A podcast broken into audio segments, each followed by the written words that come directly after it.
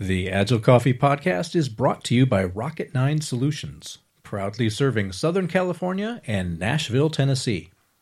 This podcast is a part of the Agile Podcast Network. Welcome back to the Agile Coffee Podcast. My name is Vic Bonacci. I'm here today with Larry Lawhead. Hi, Vic. How you doing, Larry? Oh, I'm glad to be here. Me too. So it's a new year. It's 2020 for us. Maybe by the time people are listening to this, it's not quite so new anymore. But uh, but it's great to be uh, to be working with you, and then to have you join me on these uh, on these adventures through uh, not only audio recording, but drum roll, please. Yes. Video. Yeah. Video. yeah, we're up in the game. Yeah, we have Cliff Rosa on site here today. He's going to do some experimenting with video, and then in an upcoming episode, maybe episode 64, we'll start playing around and putting things on YouTube. We'll see how that goes. Wow. But- we're going to be famous. Is that it? We're going to Well, you will. go, go go to one of those conferences and Yeah. give our thing about how cool we are. Sitting up on the stage just like we're doing right here. Oh, that's great. Yeah. Can't wait. Only we'll have uh, 40 people in the audience then. yeah, if we're lucky. Yeah, that's good. So today we're going to be talking with Van, Van Wray. Yes. And Van is uh, our resident Kanban expert. Yeah, excellent, excellent man. I, I should say one of our experts because Larry, you're rapidly approaching his level. yeah, yeah. It's like I feel like Luke Skywalker, and he's and he's the master, and I'm just kind of aspiring to get there. okay. Uh, but I'm not.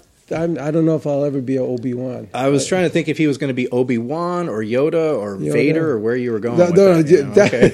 definitely Obi Wan. I could see Van as an Obi Wan. He's got the beard. Just give him a, a robe, and I think he'll be all set. a couple things to talk about before we jump into today's episode, uh, which is going to be all about Kanban. Uh, with the three of us, you, me, and Van.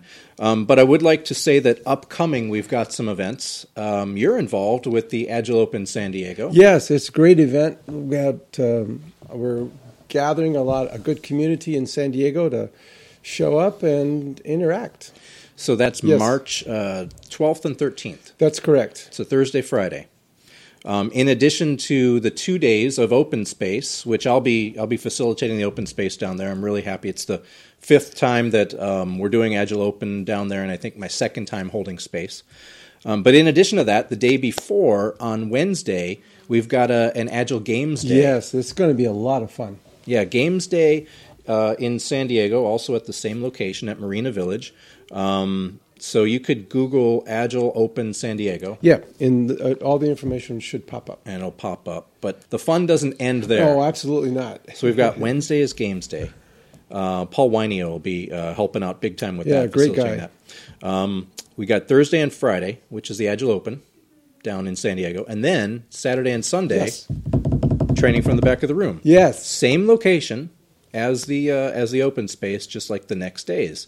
So I'll be down there facilitating a, uh, a two day class on training from the back of the room. If uh, listeners are interested, we do have uh, super early bird tickets available for that. You go to the Rocket 9 website uh, and you could find out uh, more information about that. But I'm going to give you a code right now for 20% off. If you're interested in coming to training from the back of the room in San Diego on March 14th, the 20% promo code is ACP20. ACP20 will get you 20% off of whatever ticket price, uh, whatever ticket is currently on sale.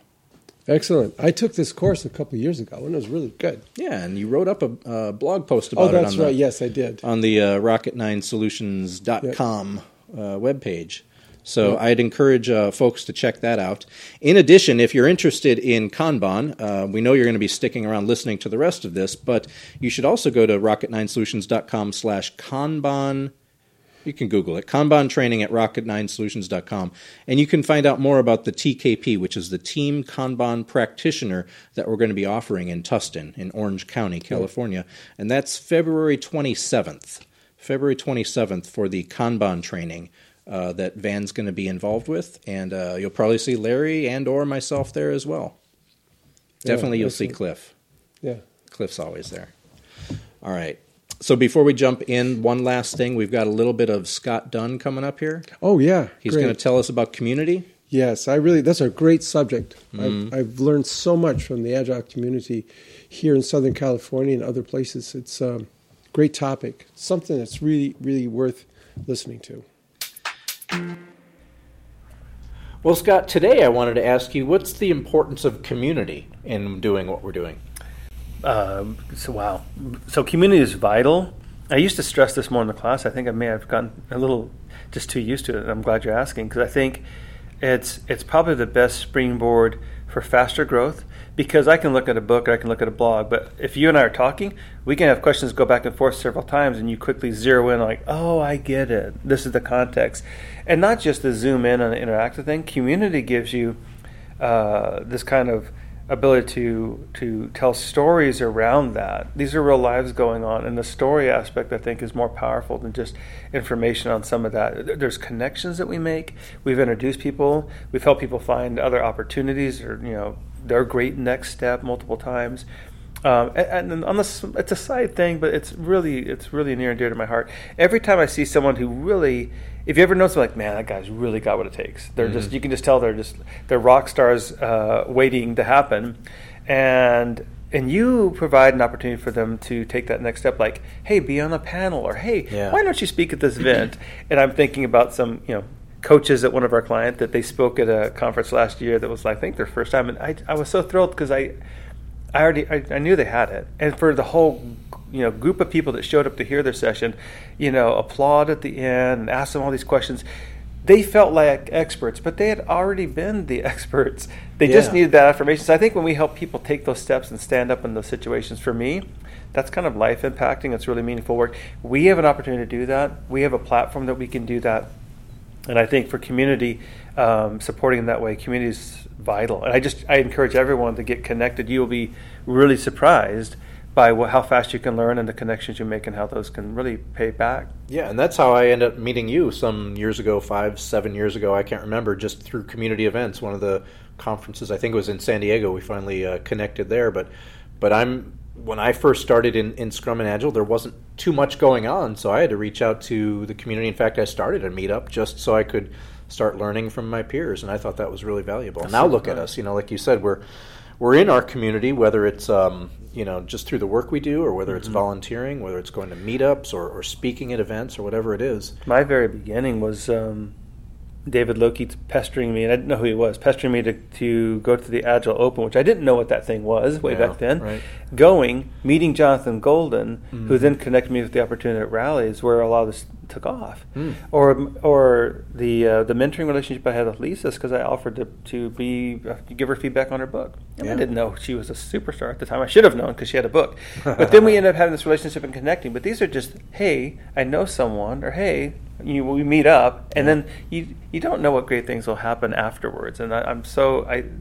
I'm always blown away. Like this is like a 10x or 100x of those first relationships that had started years ago from yeah. some of that. Cool. So thanks to Scott Dunn for sharing us his thoughts. Larry, did you have any takeaways from that? Community to me personally has meant a lot. It's where I go to learn from my peers again, it supports this whole idea of uh, self organization. It's the community that has the wisdom, it's the community that has the drive and the motivation. So, why not go to that community and, and, and reap the benefits of all that? Yeah, and then um, specifically there with Scott, he mentioned uh, not only did he mention the open space, but even I met him first down in San Diego at the Marina Village yeah, all those yeah. years ago. So, so here we are talking about an open space coming up, and, and Scott's talking about community and how open space events and other similar events have have yielded that that kind of wisdom of the crowds yeah, you're talking to, the access to a network.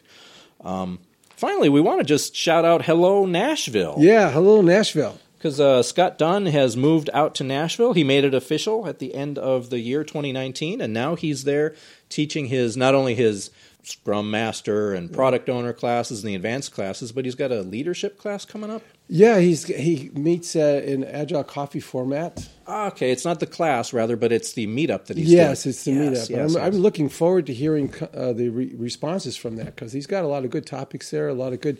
He, has got a good environment there. You know, Scott, oh, yeah. he can just pull good stuff out of everybody. Right. Yeah. Yeah. Scott's he, like that. I mean, he he gets along well with with new people and and asks. Uh, has really good uh, ways of, of answering the right questions Yeah, that they ask and true. even that they don't ask. He, he knows what they need. Yeah, So, that's true. That's Uh, so he's got a meetup page. Uh, you could search up in Nashville Agile Leadership, and uh, you'll see Scott Scott's name pop up there. And we'll have a link to it here in the show notes at uh, agilecoffee.com slash episode 63. So that's enough of Larry and I for now. Let's bring Van into the conversation. yes, yes. Can't wait. Start talking about some Kanban. All right, welcome back to the Agile Coffee Podcast, episode 63. Today, I am joined by two of my favorite people. I know I've been working with both of you for the better part of the last year. Larry Lawhead. Hi, Vic. Hi there, Larry. Uh, Larry can be found on Twitter at Larry Lawhead, and Van Wray. Hi, Vic. Welcome, Van. Welcome, Larry. Uh, Van can be found on LinkedIn. You can find all of our contact information on the show notes at agilecoffee.com slash episode 63. Larry, you're, you're a staple of these podcasts. I love having you join me with the, for these. Yeah, it's like a habit. You know, you can't get rid of me. It's like a old pair of shoes or something. But I really like these podcasts and the and the interaction we have, the the chemistry we have, and the topics we talk about are always fun. Yeah, and Van, it, it's it's funny. This is your first time joining us for a podcast. However, you came to my very first Agile Coffee meetup when I started that, and then that became the podcast. Yeah, that was many years ago. That was now. many years ago. It was back in 2012, I want to say. Yeah, it was a while ago. Um, so, welcome to you both. Uh, today, we're recording outside in, in my backyard. So, um, the topic today is Kanban, which is why I've got you at my place because I've got a number of projects looking at my backyard that I'm sure we can apply Kanban principles to. So, you, so you're really kind of helping me get some of my yard work done. If you think about it, I'll hand you a rake and some gloves after All this. right, too. I'm ready. Good to know. Right. All right. We're, we're good to go.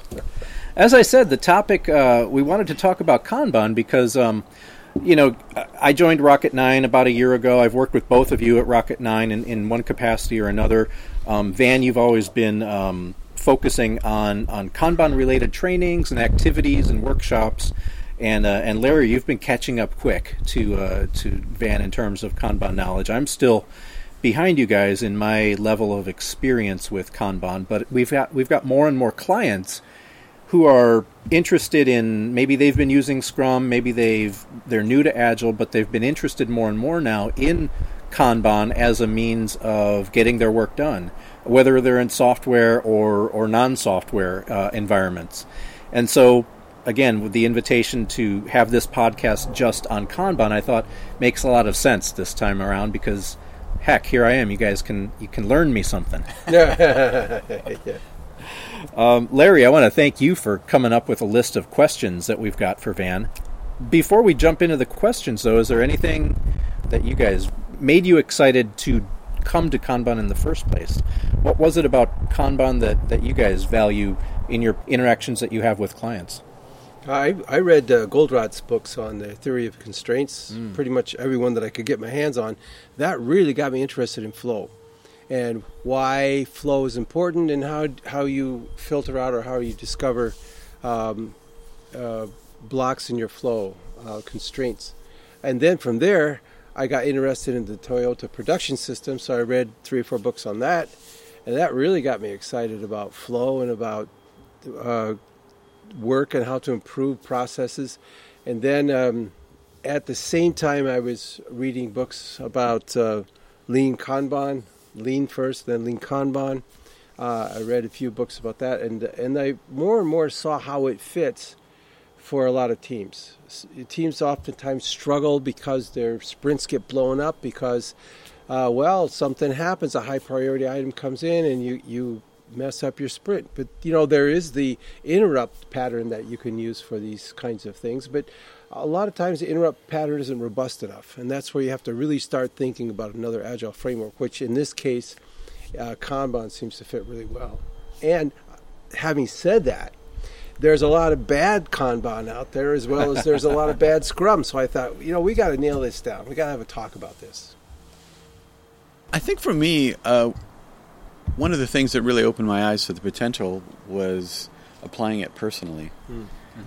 And for my own work and my own t- tasks with inside a, a corporate job, and then actually, really, it came alive for me when I started playing it at home. Oh, interesting. And when my wife and I actually started sharing a personal Kanban board to visualize what was going on in our household, and we've probably been using that now for seven, eight years. Oh wow. And uh, and just a couple of the core features being on the same page. What are we committed to? What's in progress? What's unstarted? And just the clarity and harmony and and effectiveness that I've experienced with that. Uh, that got me started, and then and then seeing what it can do for teams, what it solves for teams, and uh, really came alive in my early Scrum education when Scrums and the Agile frameworks are talked about. That Kanban often falls under this Agile umbrella, and I've seen that come alive many times. Yeah. And for me, um, I'd started off in in a Scrum environment and went to um, my first conference actually in 2012 up in the Bay Area. Uh, Jim Benson was there uh, talking about personal Kanban.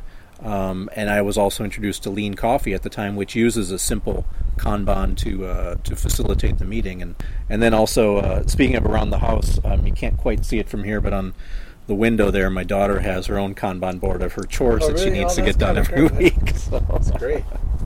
it's great, yeah. Excellent. Well, that's that's great. It kind of gives us a little bit of a, a, a baseline where we all started from. Um, I see that uh, again, Larry. You've got some questions here, and I'll, I'll contribute some questions as well. But let's start off with what the differences are really between Scrum and Kanban. I know that we've talked a lot about Scrum on this podcast, and like I said, I live in a mostly a, a Scrum world when I'm working with teams, and, and Larry, you do a, a bit too. Yeah, sure. But your first question there talks about the, the role of the Scrum Master, and, and is that role in Kanban? What do we have to say about that? I think I know the answer. Right? there is no Scrum Master in Kanban because it's not Scrum; it's Kanban. Right? Yeah, a lot of times teams go. Is there a Kanban okay, master? Yeah, is there a Kanban master? Like, okay, who's going to help us with the process? I hear that a lot of times when, when you bring up the question of Kanban. So I'm interested to know uh, what do you do then if there isn't a Scrum Master? Do do do uh, people's eyes light up and say, "Oh, if we go to Kanban, that means we don't need a Scrum Master," and they get really happy? Oh, That is or- an interesting question. And no, not necessarily. Sometimes they're afraid, like who who's going to shepherd the process, and right. other teams go, finally. You know, it depends on the team. Well, and you, you used a key word there in Scrum with a Scrum Master, a steward of the process. And this is where I think Kanban is unique, is Kanban is agnostic to a process. So there is nothing per se in Kanban that would describe a process. That is the freedom of, of the team and the context to determine what process makes sense. And there, there are roles in Kanban. There is the idea of a Kanban um, system for the delivery of a service, and there is the idea of a service delivery manager, which can have uh, some similar kinds of things of, of assisting with the team and the flow of the team. Um, but Kanban's a start with what you do now, and with what you do now, often the hat of service delivery manager is already taken care of with an existing role um, within the delivery of a service. Like a release manager or somebody like that. Could be a re- release manager. Could be um, a whole multitude of things, depending on the service that's that's being managed under a Kanban system. Or when we Kanban talk method. about when we talk about Scrum Masters, uh, we oftentimes say that they're protecting of the process. They're they're a servant leader trying to remove impediments. Do those same activities, responsibilities, then fall automatically to the service delivery manager? no, not necessarily. Not necessarily automatically. Uh, the as you think about some of the the the practices, the the starting place of start with what you do now is those things are tackled usually recommended initially with how are they handled today. Oh, interesting. So if you have a Scrum Master already and you're switching to Kanban, uh, you might want to just continue with that kind of a role in place. Well, you you used a different interesting word there in terms of the idea of switch. Um, you can actually run full traditional core Scrum and use the Kanban method. There's nothing in the Kanban method that would hold you back that would be inconsistent with executing all of the ceremonies, deliver on all the artifacts in core Scrum. And so that uh, again, that's where uh, Kanban is agnostic to that. It's going to ask for some things that are going to be similar in the sense of being really clear when work is committed to, being really clear when work is delivered, and the clarity in that that's already built into uh, Scrum. Um, but again, there may not necessarily be a switch per se, and so that's an important point that you may use Kanban completely and Scrum completely at the same time. Nothing would hold you back from that. Hmm.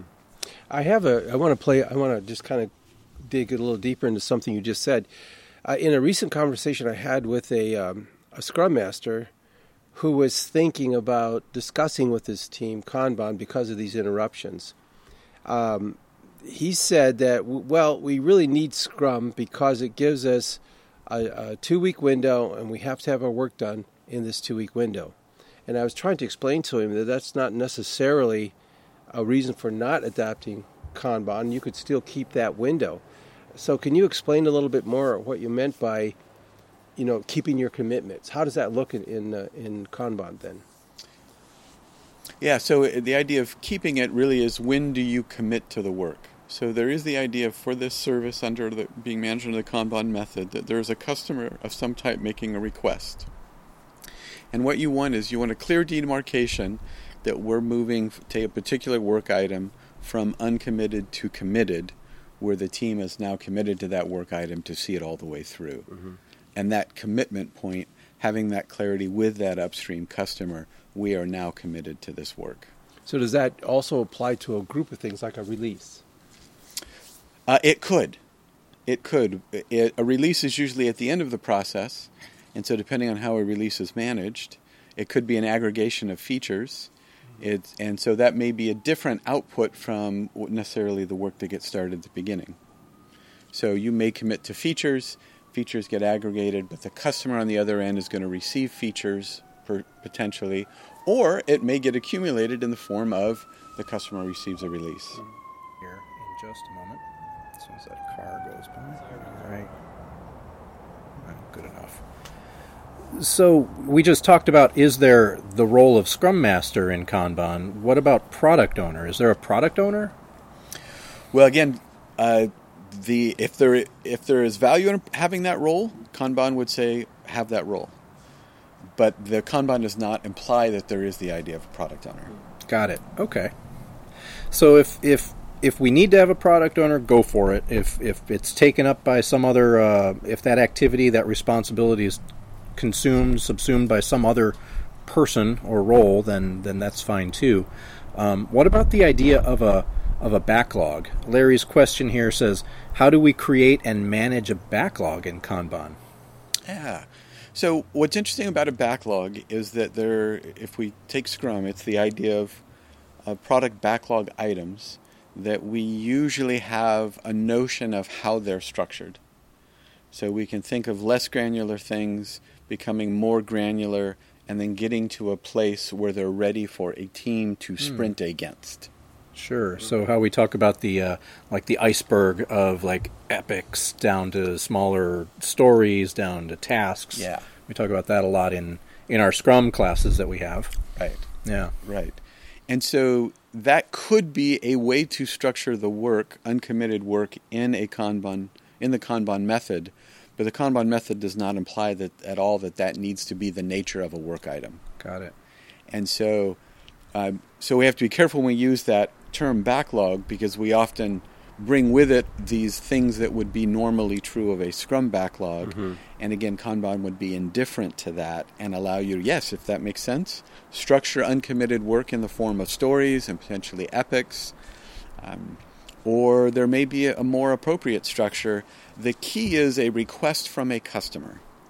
And that customer focus of who is making a request of the service and a, a customer saying, I want this, and that's understandable. And then on the other end, a customer saying, Yes, I will take this. Oh, interesting. And then again, that that may be best served in Scrum like backlog, or it may be compl- completely different in the sense of what may make sense. Uh, I know there's a few measures that we're going to get into. Is it uh, lead time? That measures when a customer's request, the time from a customer's request, all the way to when the customer gets it at the end. Yeah, that would be customer lead time. So that would be insane if we lived some of our some of the backlogs I've seen have had items sitting in there for years, right? Months Yes. or years. Uh, so a customer lead time in that case would be just outrageously long. Yeah. Okay. And the key to that is the idea of the start time from when the customer requests it to when does the customer receive it. Mm. And that'd be customer lead time. Okay. And then actual um, lead time in the spirit of the system is the time from when we commit to doing the work to w- the time when we've completed the work and the customer's received it. So if there's no backlog necessarily, there could be, but if there is no backlog, then when do the teams meet for planning? Like again, I know Scrum has sprint planning and it has backlog refinement as well, and those are two of the key activities for for teams to meet with planning. There's others, but those are the primary ones. Does Kanban prescribe anything around specific planning meetings or events? Yeah, actually, there is the idea of Kanban cadences. Oh, okay. And there are seven cadences within Kanban. And some of them are focused at the uh, individual service level, or I'm going to also say team level, which, again, sometimes those are synonymous, sometimes they aren't, but I'll just say team for now. And there are some team level cadences that Kanban would recommend. And then there are some cross team coordination of the seven Kanban cadences. So, one of the team level um, cadences or meetings, we can say Kanban meetings as well, would be a replenishment meeting. Ah, yes. Now it's making sense. And replenishment is uh, can cover a suite of things, but again, that idea of replenishing the system with work, and again, that that can be at different levels of frequency uh, that may make sense for that particular team. So let, let's. Here's a scenario that I was given to recently. I have projects that I'm supposed to work on as a team. Then I have uh, customer support tickets that I'm supposed to work on as a team, and I have then random requests from various managers that I need to work on. Those are so different. How do I get all that into a workflow? How do I? One is big, huge project. Another is emergency stuff that has has to happen all right away, or it's prioritized one, two, and three. Priority ones or go first, and then you got these these these eternal interruptions from whoever has the highest mm. pay, whoever has the highest pay grade in the hippo, company. right? Yeah, the hippo. So the hippo hippo work items. So how do I manage all that then? How, how does that work? Yeah. Well, and again, th- there is there is no prescription for how that's managed, in the sense. So the what Kanban would make available would be what I'll call some methods and tactics to bring that under management. And so a lot of what you just described there, I'll just pull off a couple pieces and we can see where this thread goes. Yeah, you mentioned one interruptions. So the the idea of an interruption being that we some new work item has shown up and it's more important than the work that we're doing now.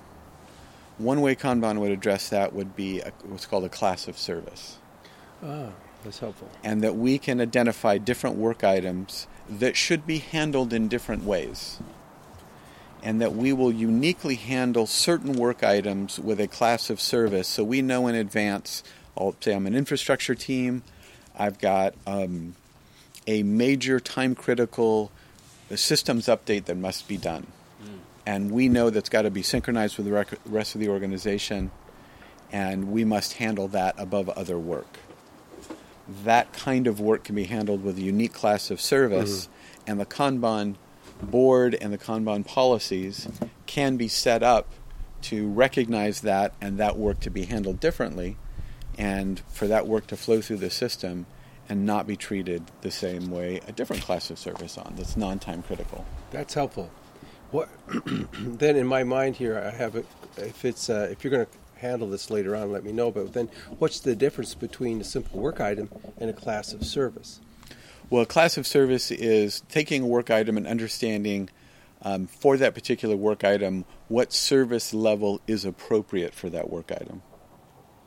And we just may have, and again, that's just a, a framework that could be applied. And when the work item request arrives, we then need to know enough about that work item to then assign it an appropriate class of service. And that's a signal for the work to be handled differently. That's helpful.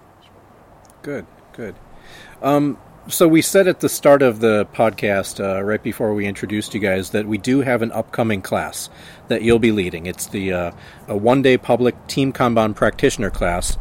These topics that we're talking about now, they're all part of that one-day class. You're going to be talking about things like um, starting with what you do now. You're going to be talking about these service level cadence, uh, the cadences, these seven cadences, the class of service. Right? This is all covered there. Um, pieces of it. Some of these are advanced topics. So one way to think about the Team Kanban Practitioner, TKP for short, mm-hmm. is equipping an individual to be a good Kanban corporate citizen. Mm. what what do I, as an individual, as part of a Kanban um, team, um, need to understand to be effective team member? Some of the topics we're getting into have to deal with the design of Kanban systems and have to do with even larger um, themes of managing multiple services and some of that. So there'll be exposure in the class, but the focus again in that one day is what do I as an individual need to know? That makes me feel better because I'm listening to a lot of this going, yeah. man, I've never heard of class classes of service and all these different cadences going on. Um, nor have I taken the one day class yet, so so that'll be coming up uh, here in a, in a few weeks. Um, th- this is really helpful. What should we ask next? Well, I would like to know real quick. Okay, I've got all this, and I'm a happy man. I, but I want to go beyond the normal Kanban civics class. I want to get into something a little deeper. I want to understand class of services. I want to help my team mm. uh, create their work item types and and understand cadence. So where do I go to get that? Yeah, so great question. The the follow on after the Team Kanban practitioner for those who are um, tasked with designing and managing Kanban systems would be the Kanban Management Professional courses from Lean Kanban University. And there are uh, two that I would recommend, um, and those KMP classes are KMP 1 and KMP 2. Hmm. And those are two day classes, and that where is where we'd get into a deeper dive of the design of a, of a Kanban uh, system and clarifying some of these things, dealing with these cadences, dealing with uh, work item types, dealing with classes of service, dealing with some of the features that can be considered more advanced in visualization of it, and then dealing with some of the other key pieces for uh, an effective Kanban service, such as policies, would be covered in KMP 1 and 2 um, in, in, terms of a deeper dive of creating those and understanding those and uh, a whole suite of topics. But in summary, KMP 1 and 2 would be next. Yeah, so where do I go to get that? I'm ready to I'm ready to sign up. If you're ready to sign up, I would say go to Lean Kanban University, and they've got a, a great place to find events,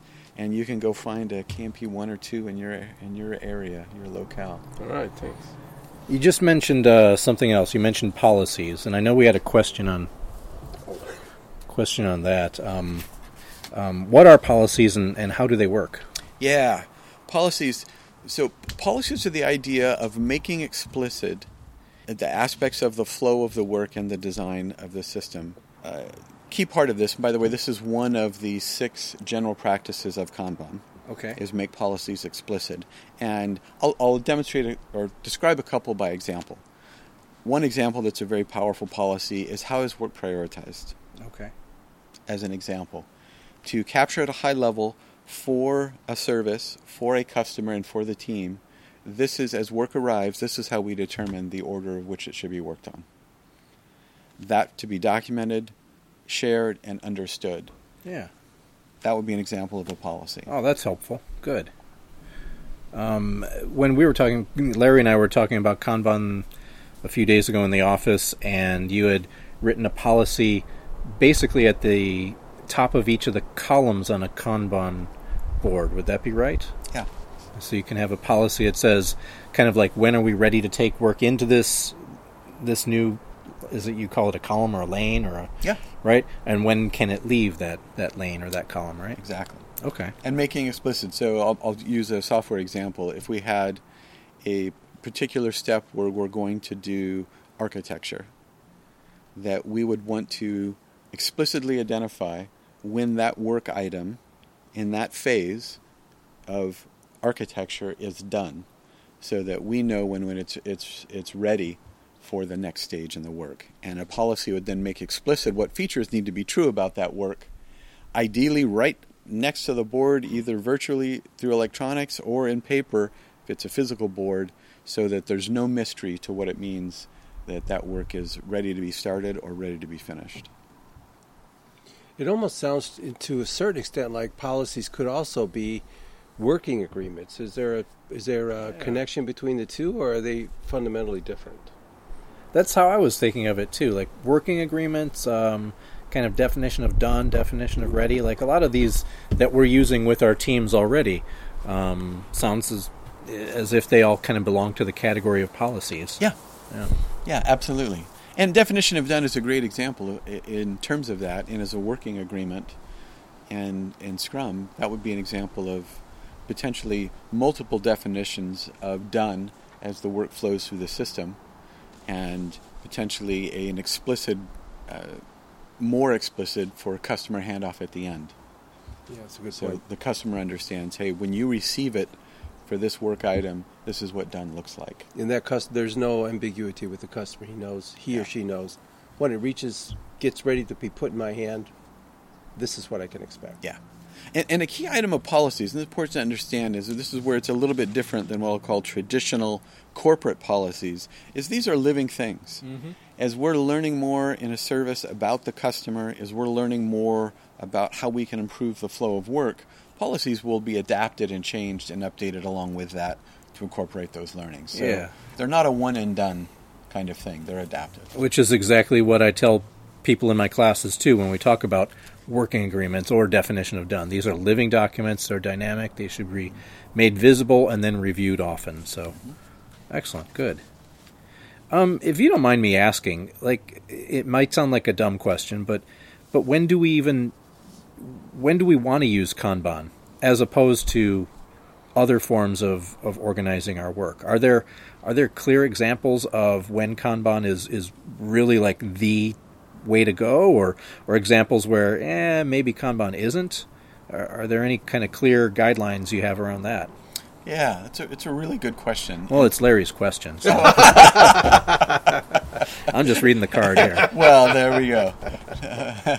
um, so where I often hear that, and th- I know realize you, you didn't ask this, Vic and Larry. This might have been implied. Is when do I use? When should I use Kanban instead of?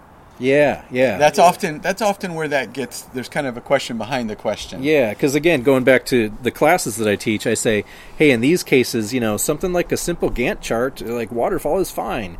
In these other cases, Scrum might be the way to go. And, and here in these cases, try Kanban. But I don't know. I don't know. I've, I Yeah. haven't used Kanban, so Yeah. instead of, I like that. Yeah. Yeah. So uh, the, there's a broad the broad theme of that that I one level of answer I would say knowledge work.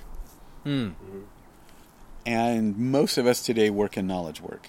If it's not knowledge work, uh, in terms of things like manufacturing or f- fixed goods, even though there's incredibly powerful um, lean Kanban systems in manufacturing, the Kanban method that we're talking about is for knowledge work. So that's for one level. The question behind the question sometimes is when should I use Kanban instead of Scrum? So let, let me tackle that one and Yeah. then briefly, and then you can we can riff off of that. Where that can arise is challenges that teams would have with being able to keep a commitment to a sprint because of the dynamic nature of new work items arriving. Mm-hmm. So if in a context there's a team, they want the benefits of an agile framework, they want transparency, they want self-organization, they want all these features, but they're in a situation where if I fixed what I said yes to for a sprint, which is normally 2 weeks, I would be incredibly challenged to meet customer need by staying fixed to that commitment. Right. Oftentimes we're thinking of like an operations team or a support team. They might fall into that category. Yeah. Okay. Uh, so that would be one to say, I can't fix to that. Um, the other, there, and, and Scrum is um, very explicit and very powerful in this regard of re- asking for particular roles to come alive and be exercised. What the Scrum Master does, what the product owner does, um, very powerful, very useful, but also potentially very disruptive. And there can be situations where it, the organization and team is not ready for that transition into an individual, for example, having a product owner role as we understand it with all of that authority and all of that commitment to determining the frequency uh, or the priority in a backlog. Um, I say to people, though, that the Kanban's easier to get started, but it doesn't require any less discipline. Yeah, yeah, Scrum. exactly. Yeah. So to to get started is easy, but it really is start with what you do now. And that all by itself can be a reason for a team to start and say if I start with what I do now, I don't have to change the flow of work. I don't I'm I'm not necessarily um, being committed to a sprint. I'm not being committed to these change in, of roles and product owner, um, scrum master. My organization or team isn't ready for that dynamic. Kanban be, be a great place to start. Then where does it get complicated? If you say you start with where you what you uh, what you already do, then then doesn't seem t- to me that Kanban's it's very complicated. Uh, it's not in the beginning. I knew that there was something behind the curtain. It, and it seems to me like you just said it too. Um, it requires a lot of discipline.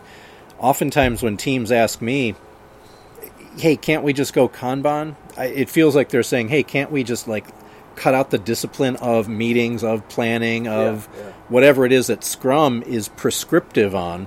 Because they don't see that prescription in Kanban, and they think, "Ah, it's probably just easier. There's less that we have to do."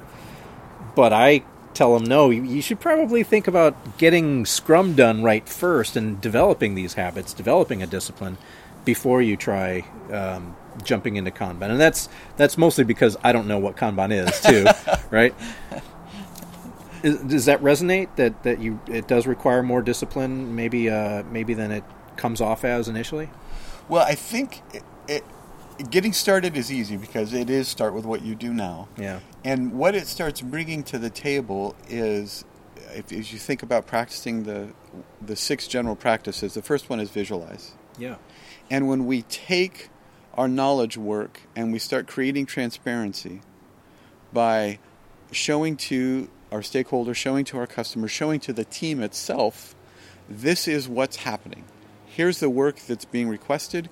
Here's what we're working on. Here is what we've completed. Um, it's incredibly informing just through that visualization some of the challenges the team is facing. And what Kanban can out- offer over time is getting to a place of predictability Yeah. and getting to a place where you actually have really a true Kanban eh, um, application of a true pull system. Now, I use that pull system in the idea of until we start maturing to a place where we're introducing, placing limits on work in process hmm. and introducing WIP, we now have with WIP in place the idea that I'm only working on so many things at once, a new signal to tell the team and customers we are ready to start more work. And as teams grow, as they mature, they start applying some of the practices. Uh, the goal would be to, to get to that place where um, you're getting some of these more advanced benefits that can flow from applying the full Kanban method. Exactly. So, I I met talked with a company a couple of years ago, where they said Kanban broke. You hear you often hear, "Hey, Scrum doesn't work for us. Scrum broke. It's this well, it's, this agile thing is no good at all. It's thrown out the window." They Well, broke the Kanban. They broke Kanban. And so, Yeah. so not only can Scrum be broken, but Kanban apparently also. Now here, here's the scenario you just mentioned. Um, work in progress limits, and, and I mentioned this during our conversation that these that uh, you know what would hinder them from creating work in progress limits, and the answer was, uh, I want to be able to give my team work anytime. because we are so much under pressure. We have so much to do. We have such demanding customers that I should be able to shove something in uh, the to do lane anytime that time arises. So obviously the team wasn't empowered. Okay, that's one issue.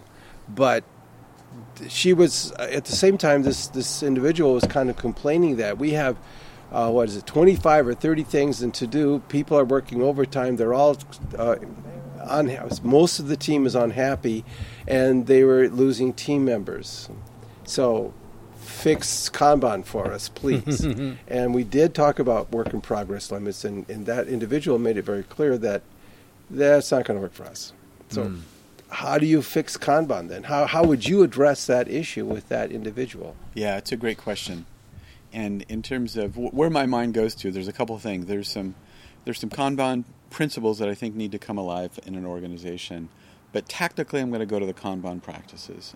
And just briefly, six Kanban practices visualize, limit your work in progress, manage flow, make policies explicit, feedback loops, improve and evolve experimentally. Yeah. And if you're going to get the benefits out of uh, applying Kanban, y- y- at some point, if you neglect one of these general practices, Uh-huh. uh, you're going to break Kanban. That's good. So, So- Kanban can be broken the same as anything else. Absolutely, absolutely. But uh, uh, what's important to these is that these get applied over time as a team evolves. So you don't start with a team applying all of these at once. Hmm. For example, WIP. Okay. out of the gate, it's understood. And let me let me tap to the Kanban maturity model. Mm-hmm. And in the Kanban maturity model, there is a recognition, understanding that there is a place along the maturity spectrum that that is a step um, for a team to grow into. Hmm. So even as we say these, again, not all of the the fully mature team practices, all of those in place need to be there from the get go. Um, so that's why it's hesitate to say broken. But if an organization is absolutely adamant, one of these general practices will not be how we're going to work, then you're going to struggle to evolve Kanban or potentially break an existing There's, Kanban. there's an issue. So, so it's the same thing. Uh, uh, like any other agile framework, it's going to show the rocks in the river. it's going to show the rocks in the river. So what would you have said then? You have uh, three or four team members. They've they're so tired they can hardly listen because they worked the last four weekends. They're doing 80 hours a week. You have the manager at the other end of the table going, "Well, I have to interrupt them like this. I have to be able to push something into uh, the to-do list and assign it to someone." Which is another topic altogether. Uh, how would you settle that argument? How would you address that issue at that table with those people? Well, it's a great question, and and unfortunately, there are work environments where there is no argument. It's actually this is the way the manager works. I see. So so let's peel that back. What's actually the argument in place? Not that either you or I would want to work there, Yeah. but that is the way some managers work. So um, we we we would need something from leadership for a commitment for some other principles to be applied. If it's okay to work 80 hours a week, um, and if it's normal in a sense to say yes to everything that arrives, then you will get the revol- results of that system. You will get overburdening. You will mm-hmm. get burnout. Yeah. You will get morale issues. You will get retention issues. And the understanding is in applying some some basic system thinking in the sense that I understand these are urgent. These are some some short term actions that in your organization are going to have some consequences. Would you like to address that leader to um, have different consequences come to pass? Oh, yeah. So you called these the six the six what practices? Yeah. Yeah. So the first two um, I'm familiar with: visualizing your work in progress and keeping your your WIP low. Is like I think what I remember it Limiting as. WIP, that's limiting WIP. Yeah. That's And uh, and again, if if I just do those two, I feel like I'm I'm practicing Kanban enough on a personal level. I can I can understand why Kanban is important. So that would clean up your backyard, for example. Yeah, yeah. I got, I got quite a few things going on. A lot of a lot of WIP in my backyard. Um, why is WIP so important for pull? For and, and Larry, again, this is your question, so maybe there's a context behind it. When we talk about a pull system, teams that are ready to take on work, uh, so they pull it in as opposed to a, a, manager or someone else pushing work onto them. Um, why is keeping a low WIP limit important for pull? Is that what your question is? Yeah, it is exactly. I, I run into this a lot uh, with teams that have adopted Kanban kind of on their own, and inevitably, I'll see a work item type being finished, and they push it in to the next column for somebody else to do, and that person gets overloaded real fast. Sounds like uh, Lucy and Ethel on the uh, conveyor belt. Uh, yes, with okay. the candies. More candies getting pushed to them. More right? candy, yes, indeed. So they, so then there's this conflict between. Uh, I don't know, the analyst and the dev person, for example, because well, yeah, the analyst can get their work done faster, and they push it in there, and then that the dev lane just column just fills up till oh man, there's pain there, and then of course you go, well, we need to be more cross-functional, but that's hardly the issue here. The, the issue is how do I flip it from being push to pull? Yeah, yeah, it's, gr- it's a great question, and the I think there's a lot of things that go into that. I think one of the keys is to understand the the issues of what's happening in a push system. And you just said it, right? The dev's overloaded. Yeah. And where we often fail to recognize the cost and the overhead of unfinished work items. Oh yeah, yeah. That's so easy to overlook, but yet you have unhappy customers ultimately because it just stacks up and you lose track of your predictability and the whole system begins to crumble. Yeah. So, so a simple diagnostic can be, again, to understand it, is from the point in time when the customer requests it and you say yes, when do you deliver it? Yeah.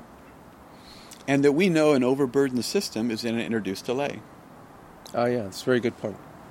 That's exactly So- what's going on. Is the rate of flow of value to the customer adequate for the context? Mhm. And if we realize no, that we would be um, more sustainable, we would be healthier, we would be mo- flourishing in a, in a different way if we were delivering value at a at a different rate with more predictability, that we would be healthier hmm And have happier customers. and have happier customers and have happier people doing the work. Yeah. Yes. Right? No more eighty hours. So that predictability, that flow of value, and that rate, just I just encourage leadership do a little math on what's happening today. And one of the things that might emerge is um, we're starting a lot of work. We're not finishing at the rate we're starting. Exactly. That is so so important. And the other key in that is not focusing on a isolated stage in the work, mm-hmm. but the overall flow of value to the customer. That that overall system. overall system from customer request to Yes, customer delivery. exactly. If my analysts are cranking out faster than my devs, there is not value in that from a customer point of view. Yeah, yeah. Ultimately, the customer, if you were to tell him, "Well, our our, our analysts are working faster than their devs," I don't think that customer is going to care. All they want is their stuff, and they want it when you told them it was going to come. Absolutely. So fix the problem. They don't. There's no value to Yeah. them. So it's though it's wrestling with some of those things, realizing where are we at today, and then stepping back and all right, let me take a systems perspective on this from my customer, and now what are some things that I can do to make it different, and realizing that a push of just new work in is rarely ever going to actually deliver on some of those things we just mentioned for the customer. So pull, if I can summarize it, in, in my mind at least, is is going to make the whole system more predictable. Is that what you're saying, or is that Absolutely. Yeah. Absolutely. Now, pull is again the idea of what signal am I getting that I'm ready for more work? yeah? And if I get that signal, and again, as I limit that, I can introduce a whole other suite of wonderful things about the nature of that system creating value. What would be some of those? Uh, improve cycle time. Yeah. Yeah. Okay. There you go. Improve cycle time, in the sense of if it normally takes me, and I've and we've we've had clients that have experienced this. Yeah. even a, a team that a very complex cross-functional team that normally would take 12 months to deliver something new for a product, um, as a result of introducing some of these themes, dropping that significantly. Interesting. Yep. Yeah, So that's great. how how much have they been able to reduce their um, their uh, throughput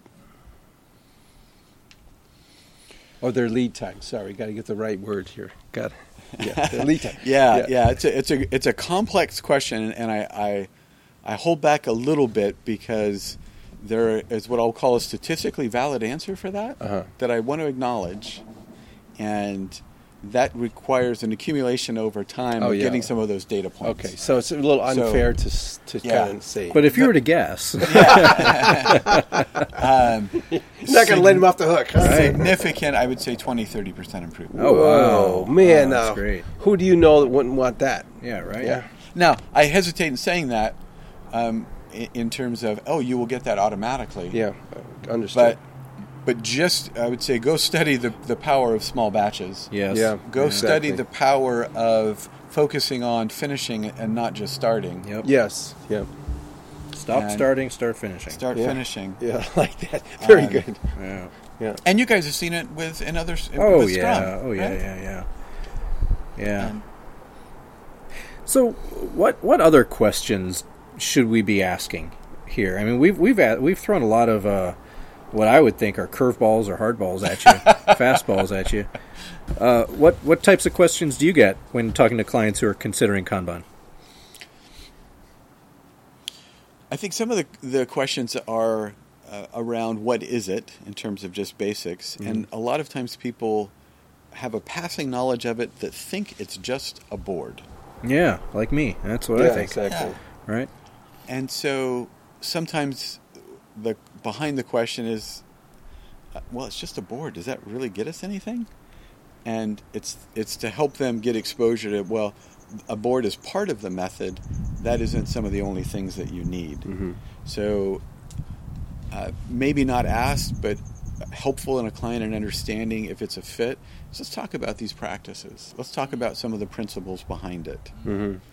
Um, the one of the things that I think is incredibly important that I communicate early, if I was to summarize the Kanban values, and would be uh, summing up in the word of respect. Interesting. Yeah. One of the practices is feedback loops, Mhm. and to have, I shared this in this way, to have authentic, factual feedback without ego or politics Mhm. Is a rare golden treasure. Yeah. It's a gift. It's Yeah. a gift, Yes. right? and to um, discover sources of dissatisfaction from your customer and adapt to them, to evolve experimentally, that you've got to embrace some really key themes and some of these values, and I would summarize it re- respect. Mm, that's interesting. So, let's talk a little bit about the upcoming class then. Um, it, like we said, it's a one-day class. You're teaching it. Um, what what do we? If I was going to it, and I will be going to it, what what am I going to expect to uh, to get out of the one-day TKP class? Yeah, it's a great question. There's there's kind of a suite of things, and I think exposure to these uh, Kanban practices I think is really important. To that, you'll get some exposure to that and some and deeper understanding. One of the things about this class that I think is really powerful is that you're going to get a hands-on simulation of in, around your table of using a Kanban system and a Kanban board. And we use a simulation. There's lots of great ones out there. In this particular class, we're using one called. Feature bond. Featureban. All right.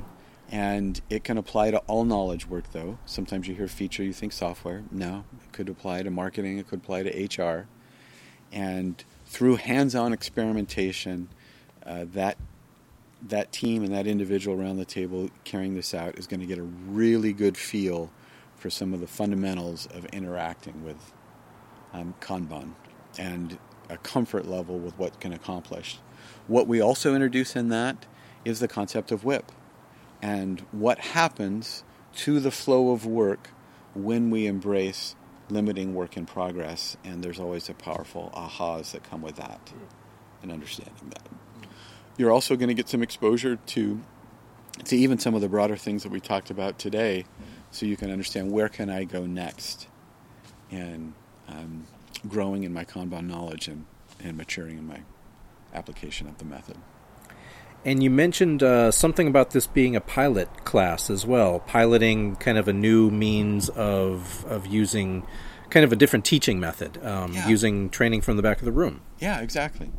Yeah, the the Lean Kanban University, uh, continuing evolving and, and updating all of the curriculum.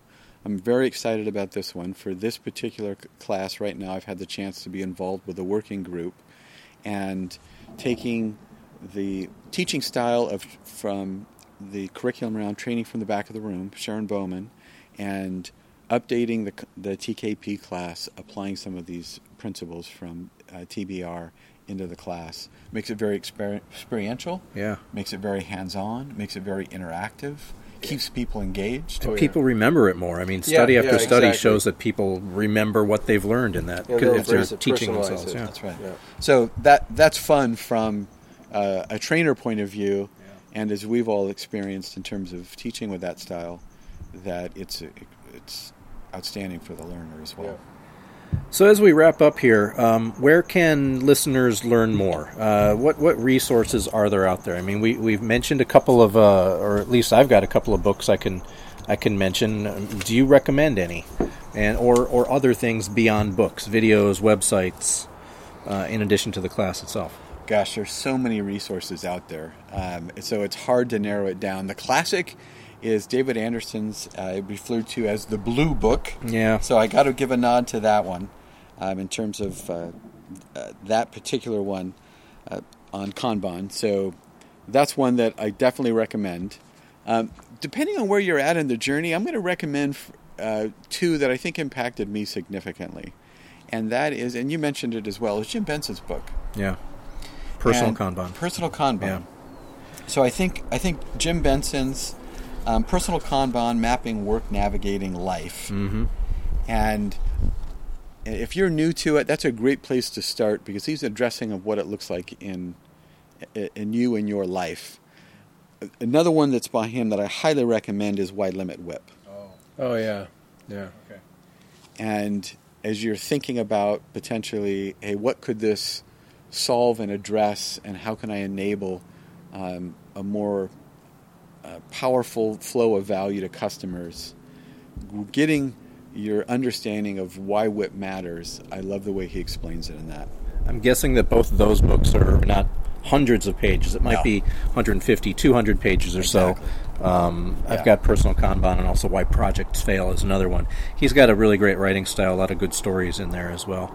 Um, I read a book called Making Work Visible, which I also like because it talks about the different thieves of time. Dominica DeGrandis uh, wrote this book, and, and it, it's helpful. It's been illuminating, talking about where where our time goes when we're when we're not limiting our WIP and and watching the flow. Um, other resources? Uh, what about that practical Kanban book? Is that something you'd? Uh, Yeah, absolutely. Highly recommend that. Klaus Leopold and that the practical Kanban. Recog that one, really enjoyed that one. Couple many themes in there, too many to address here. But one of the things that I really like about that is getting a vision for the how Kanban can be applied above the team Oh, that's interesting. and portfolio level application of it and all the way up to the enterprise. And that I think is really, really powerful. And I, I really like his introduction to that. Great. Any other uh, videos or blogs or anything else that we want to highlight here? And by the way, I'm going to put all of these uh, resources, list them all on the website for this episode. That's at agilecoffee.com slash episode 63. You can find a list of all the books and everything else that we're, uh, we're talking about here. Yeah. Yeah. Gosh, um, gosh, there's so many good ones out there. Uh, it's it's hard to narrow it down. Um, one of the things that I, I really enjoy again, depending on where you want to start, there's a lot of excellent videos online from some of the global conferences, Oh. both in the U.S. and Europe, and Asia, India, and there's a whole suite of speakers. So, really recommend giving a chance, and you can get uh, all levels of experience and uh, some case studies on there. So I would recommend looking up some of those Mm-hmm. videos from past conferences. Those are powerful, and you can get a taste for um, organizations and what that what problems they've solved, value they've created for applying some of these enterprise level principles. Oh, this is Inspiring. interesting. That's pretty important. Anything else from you, Larry? I think I've got it. I was just wondering if um, you could give us a, just a real quick future look into Kanban. What what what do you see f- in the future for Kanban? Yeah, it's a it's a really good question. What I, what I, one of the things I think about it is Kanban today reminds me of probably what Scrum was like maybe 10, 15 years ago. Hmm. And I realize different people may have different points of view, but when you think about David Anderson and writing that particular book and realizing, you know, that wasn't that many years ago that some of these things evolved. As you um, get exposure to the stats, and I don't remember them detailed, the rate of growth around the world of people um, being trained in it and applying it, it's the rate of growth is just significant in the last three years. And so, what I imagine is that that in the years ahead, is that there will be a growing understanding that the Kanban method and what can be realized from applying these is a first class citizen to realize agile Sure. outcomes. This is really important. And that across the organization, not just in software, but in all knowledge work, that there'll be a growing understanding of what can be gained by thinking and applying some of these ideas and principles. So that's a good tip out there if you're listening and, and you and you uh, are considering a certification to put on your resume. Talk about that uh, that TKP certification now because if you start practicing uh, Kanban with your teams now and start learning, getting experience, come five years from now or, or, or maybe sooner, less, yep, um, you're going to be highly in demand. It sounds like uh, with more and more organizations discovering the power that Kanban can bring to uh, to helping a, a, a team and organization realize their their goals and delivering value. Um, I want to thank you, Van. Thanks for this. This is really helpful. It, uh, it answered a ton of our questions. Uh, hopefully, it, it answered questions for our listeners as well. And uh, and finally, just knowing what to expect in the upcoming uh, Team Kanban practitioner class, uh, that helps me kind of prepare then for that class.